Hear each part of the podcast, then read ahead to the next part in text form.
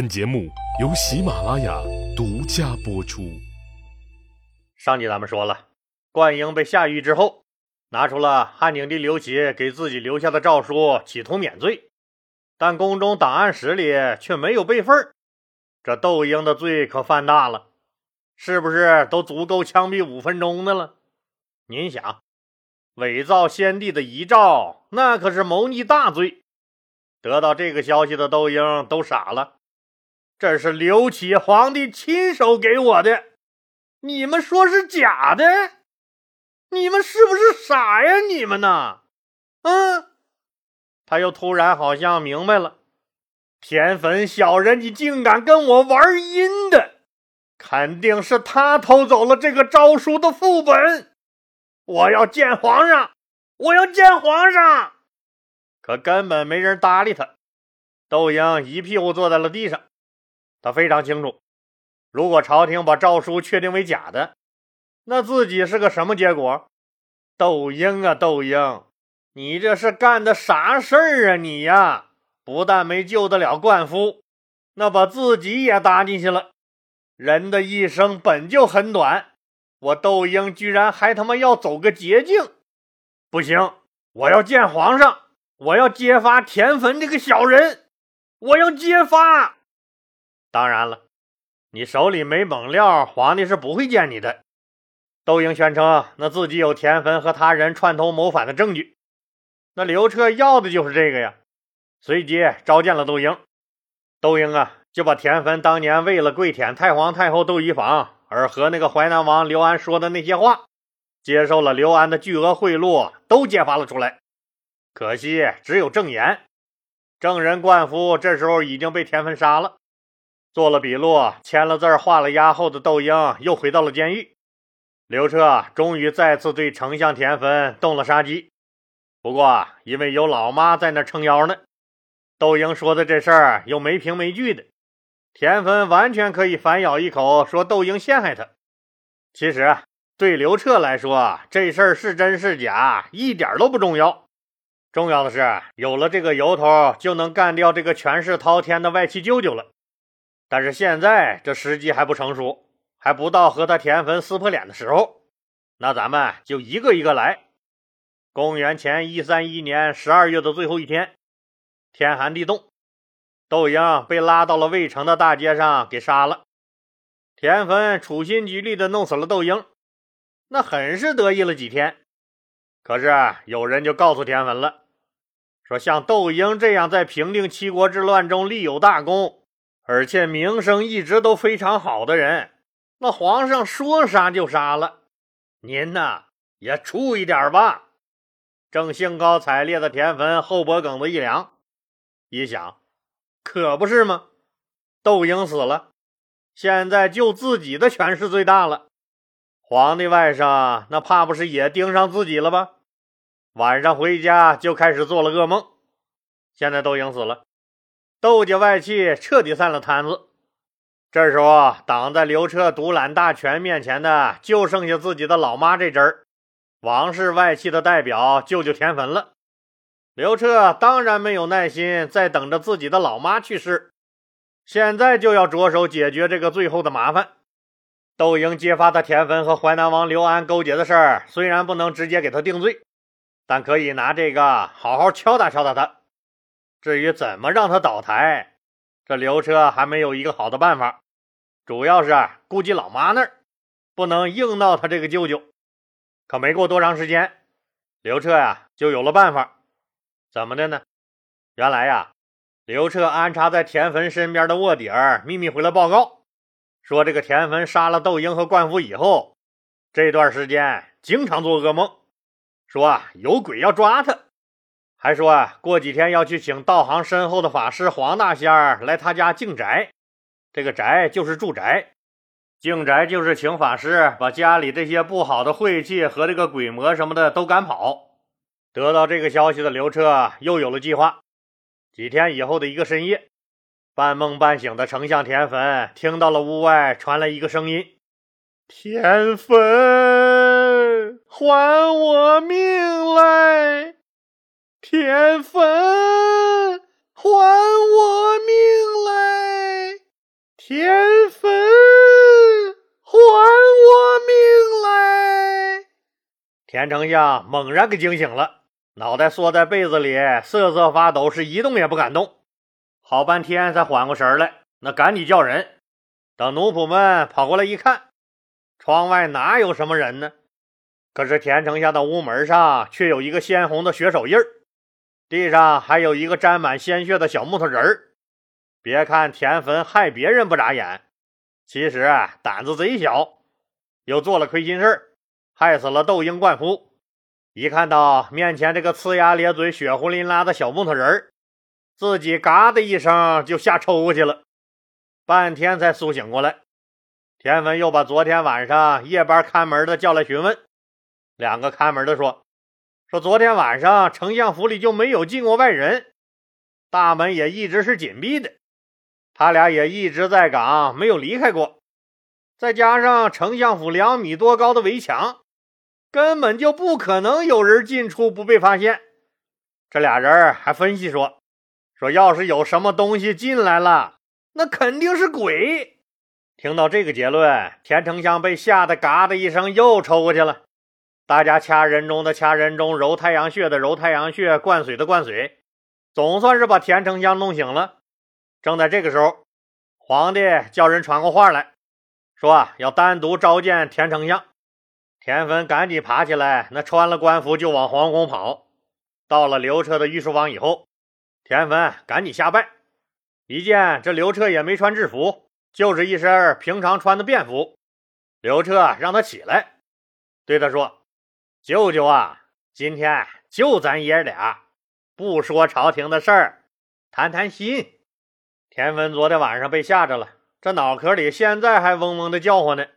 他机械的点了点头。刘彻把窦婴举报他的那封检举信递给了他。田汾一看到淮南王刘安的名字，又差点嘎的一声抽过去，赶紧大呼冤枉。刘彻笑了。这没外人，不用那么紧张。我相信他们说的不是事实，对吗，舅舅？田汾都不知道自己最后是咋走出皇宫的。昨天晚上的惊吓还没缓过来，这又让吓了个半死。和淮南王勾结的事儿一旦败露，那可不是只砍自己脑袋那么简单。家里几百口子人，那一个也活不了了。田汾一路哆嗦着回家了，越想越怕。现在皇上已经知道了自己当年为了讨好太皇太后窦漪房而背叛了他的事实，可又为什么不处理自己呢？哦，对了，自己是他舅舅。哎，不对，那窦婴还是他叔叔呢，不一样被他弄死了。完了完了，自己算是完了。哪天这个大外甥一不高兴。自己全家人的脑袋都得搬家，可让他更为惧怕的是，他的窗前门后那还时不时的发现个血手印儿和血娃娃啥的。顶着巨大压力的田汾，每天是饭吃不下，觉睡不着，整宿整宿的盯着天花板，偶尔闭上一会儿眼睛，不是看见皇帝派人来杀他全家了，就是看见窦婴和冠夫瞪着血红的眼珠子来向他索命了。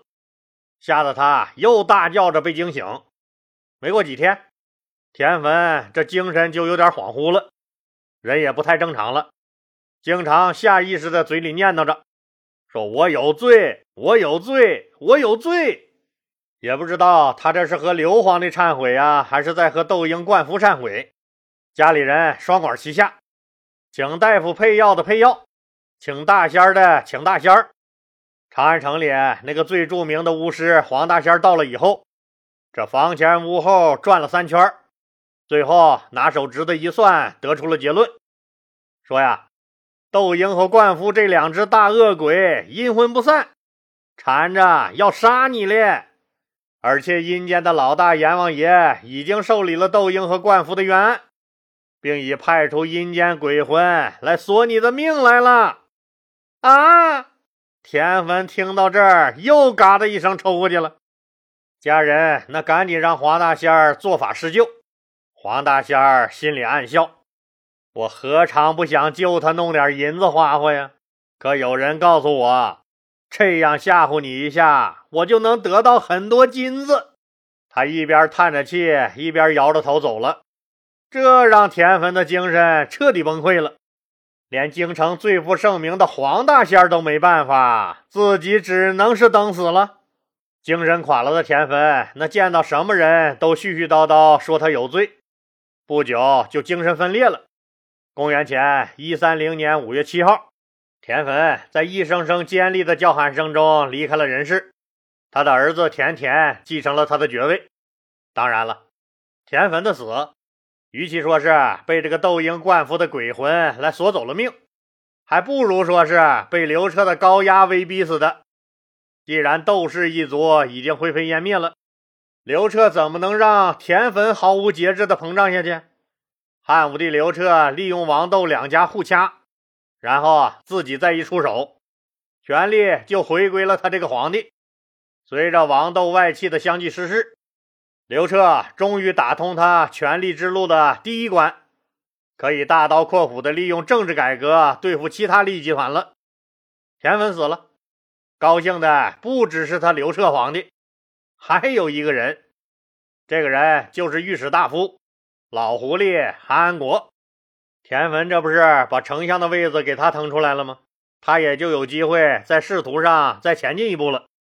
果然，刘彻让韩安国兼任丞相。老韩一激动，估计啊是把他那辆豪华大马车的速度整到了一百二十迈，可能是啊这速度太快收不住了。哼着小曲的韩安国居然在马车上被甩了下来，直接就跌断了脚。这一下子可就麻烦了，伤筋动骨得一百天，这三四个月上不了班，丞相自然是当不成了。御史大夫的位子最终也没保住。刘彻那风风火火的性子，是想让你韩安国给他干活呢。结果你倒好，三四个月下不了床。刘彻哪能惯你这个赖毛病？根本就不给你占着茅坑不拉屎的机会，直接就改任平济侯薛哲接任了丞相。后来又把中尉张欧任命为了御史大夫。等到心急如焚的韩安国，那终于能一瘸一拐的拄着棍来上班了。其他的位置都满员了，他只能接任中尉一职了。咱们呀，再往回倒饬几年，在丞相田汾死之前，还发生了两件事儿一个是刘彻第一次准备真刀真枪的去干那个万年老冤家匈奴；第二个事儿就是黄河决口了，淹了一片人和农田。先说第一个事儿，公元前一三五年，北边那个豪横的邻居匈奴又来汉朝要公主了，就是啊，要求再次和亲呗。刘彻当然知道，这所谓的和亲，就是匈奴人送过几匹破马瘦羊来，汉朝给这个匈奴人送去公主和大量的财物，心里自然是老大的不愿意。但自己刚刚登基五六年，在国内那受到太皇太后窦漪房的窦家外戚势力。和这个老妈王治家的王氏外戚势力的牵制，国际关系那更是还没理顺呢。即使他自己有一万个要干死匈奴的冲动，也得大家开个会商量一下。因为是打架还是做舔狗，他一个人还真就说了不算。会议一开始，大行令王辉就第一个发言：“哎，老李，等会儿！哎，这么大的事儿，有丞相，有御史大夫，咋能轮到他插嘴？”这货是个干啥的呀？和匈奴人是打是和，还真是就他最有发言权。这个大行令王辉本身就出身于边境的燕国，对这个匈奴非常熟悉。当然了，这个不是他能第一个发言的资本。他之所以能第一个发言，是因为他的职业。刚才咱们说了，他的职务是大行令。这个官职啊，是掌管诸侯及各附属国邦交国事务的，就是我们以前说的那个典客。汉景帝刘启给他改了个名字，叫这个大行令了。后来这个刘彻又把这个官职改叫了大鸿胪，王莽时期又改叫典乐。听友们在这个电影、电视上看到这几个不同时期的不同名称，其实说的都是这个官反正不管他叫啥吧。他的其中一个职能就是管理和联络附属国和邦交国的事务。所以，不管是西南的蛮夷还是北方的匈奴，都在人家大行令王辉的管辖范围内。他也是最了解情况的，所以他也应该第一个发言。王辉说：“说咱们每次和他匈奴和亲，送去公主和大量财物，可匈奴人根本不讲信义，好不了几天就还是来边境闹妖。他们一点也没比以前少抢啊！咱这次呀，咱就别惯着他，不跟他和亲，发兵干他娘的！”王辉还没说完呢。御史大夫韩安国就表示了反对，说：“匈奴人就和候鸟似的，飘忽不定。别说城池了，他们连个固定住所都没有，完全是跟着他们的牛羊走，哪块水草丰美茂盛，他们就迁移到哪儿去。这茫茫大草原，咱还真就没办法找着他们。如果我们出兵的话，那到时候就在草原上瞎转悠吧，根本有劲儿没地方使。”找不着人呢，他们再逮个空子，伺机伏击咱们一下，到时候吃亏的不还是咱们吗？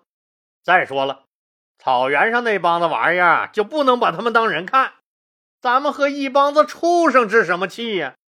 我看呀，还是和亲得了。韩国说完，大臣们纷纷附和：“对，还是和亲吧。我看也是和亲好。”哎。我我我觉得也是和亲好。刘彻心里暗骂：“怂包玩意儿，可是没把你家闺女送给匈奴。”没办法，多数人都赞同韩国的意见，那只能是再次和亲了。这事儿过去了一年多，到了公元前一三三年，这匈奴呀又不遵守汉匈一家亲的和亲约定，又来边境抢劫了。那个暴脾气的大行令王辉又上书要求干这个匈奴。当然了，他知道韩安国他们还是不会同意。问题也还是老一套，什么草原广阔了，咱派兵也是瞎胡闹，根本找不着匈奴的人了。为了堵住他们的嘴，王辉选择了和一个人合作。这个人叫聂一，聂一是北方边境雁门郡马邑县的豪强头子。类似于现在咱们说的黑社会老大，那时候的黑社会也没有什么黄赌毒这些产业。聂一的生财之道就是控制了边境贸易，把这个大汉朝吃穿玩用的好东西一股脑贩卖到了匈奴，再把匈奴的什么骏马、梅花鹿、大黑熊换回来高价出售。